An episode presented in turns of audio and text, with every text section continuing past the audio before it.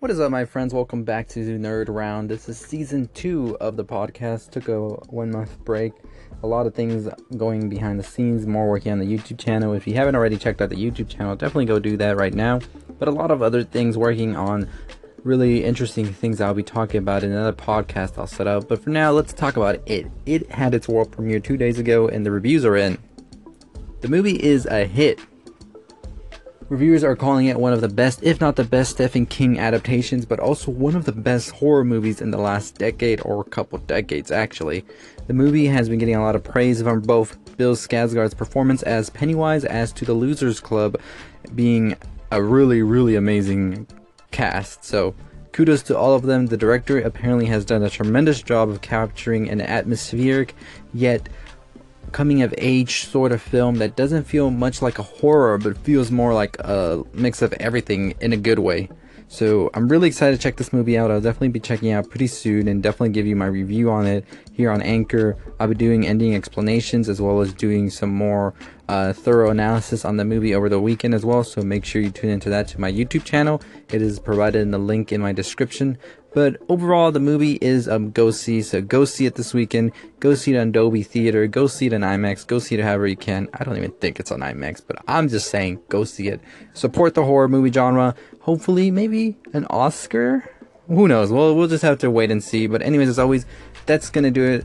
Let's move on to the next part of the news, and let's just move on to X Force movie finding a director. Who could it be? Find out. What is up? So X Force, let's talk about it. So X Force, if you're not too familiar, is a group of individuals who possess these certain abilities in the X-Men universe and they go on rogue missions. X-Force has been comprised of different characters over the past years, including Wolverine, X-23, Cable, Domino, Deadpool, you name it. Now we do know that Deadpool 2 will have Cable and Domino, so a X Force movie would definitely have these two characters as well. It looks like it's happening though. There is an X Force movie happening. Who is directing? None other than Drew Goddard. And if you're not too familiar with that name, let me tell you, Cabin in the Woods is one of his movies. So we're definitely in for a good movie if he is directing this movie. He is also writing, I believe, and I think he's gonna do just fine just by looking at his track record of things he's wrote as well. He's a good candidate for this movie. Now, we will definitely be hearing more about X Force in the Deadpool 2 movie. There is no way they would not set up X Force in that movie, knowing that that movie is gonna get billion dollars for sure. There's no way that they wouldn't set up a movie that is relatively unknown of a team as X Force in a movie that features Deadpool, pretty much one of the most iconic comic book characters of all time. So we're just gonna have to wait and see what this movie will deal with, if we're gonna see Wolverine in any way, shape, or form. So, anyways, let's just check out what's gonna happen. But let me know what you think. Drew Goddard, are you excited for it or not? Do you even know who the X Force is? If you do, let me know. Call in, do whatever you can. But let's just move on to the next piece of news that we have for today. And this one's pretty interesting, actually. So let's check it out. So, as if there weren't enough streaming services already with Hulu, Netflix, HBO Go, whatever, here comes Disney trying to introduce a new streaming service.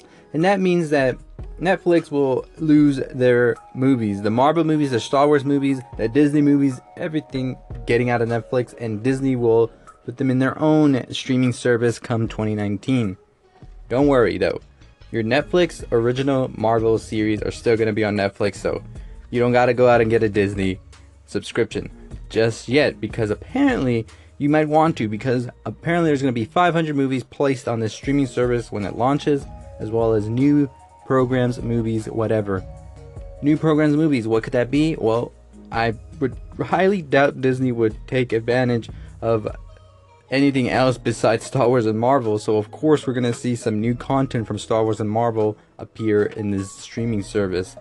This could give them a chance to do shorter movies, not just series, but like small little movies to connect the MCU even more and further weave it out into the future as to whatever is to come after Infinity War, which at this point I have no clue where they could lead the story and still get the numbers they do. But all that aside, Disney knows what they're doing, Marvel knows what they're doing, Star Wars knows what they're doing. I believe this streaming service could benefit a lot from having a lot of nostalgia as to compare to Netflix and Hulu, which actually don't serve much except for a couple of good movies every now and then and a couple of good original TV program. Other than that, it's a lot of movies that people generally do skip. But having Disney make this platform where they have all these movie shows that are like close to heart to many, many people out there, pretty smart. So let me know what you think about Disney doing this smart, or is it just for the money? What do you think? Let me know in the comments below. I'd like to know. But anyways, that's gonna do it for today. Make sure you subscribe, call in, shout out, whatever you can. Give this video a like. Well, this audio clip a like. And as always, I'll see y'all tomorrow when we talk some more movie news. And as always, stay positive, my friends.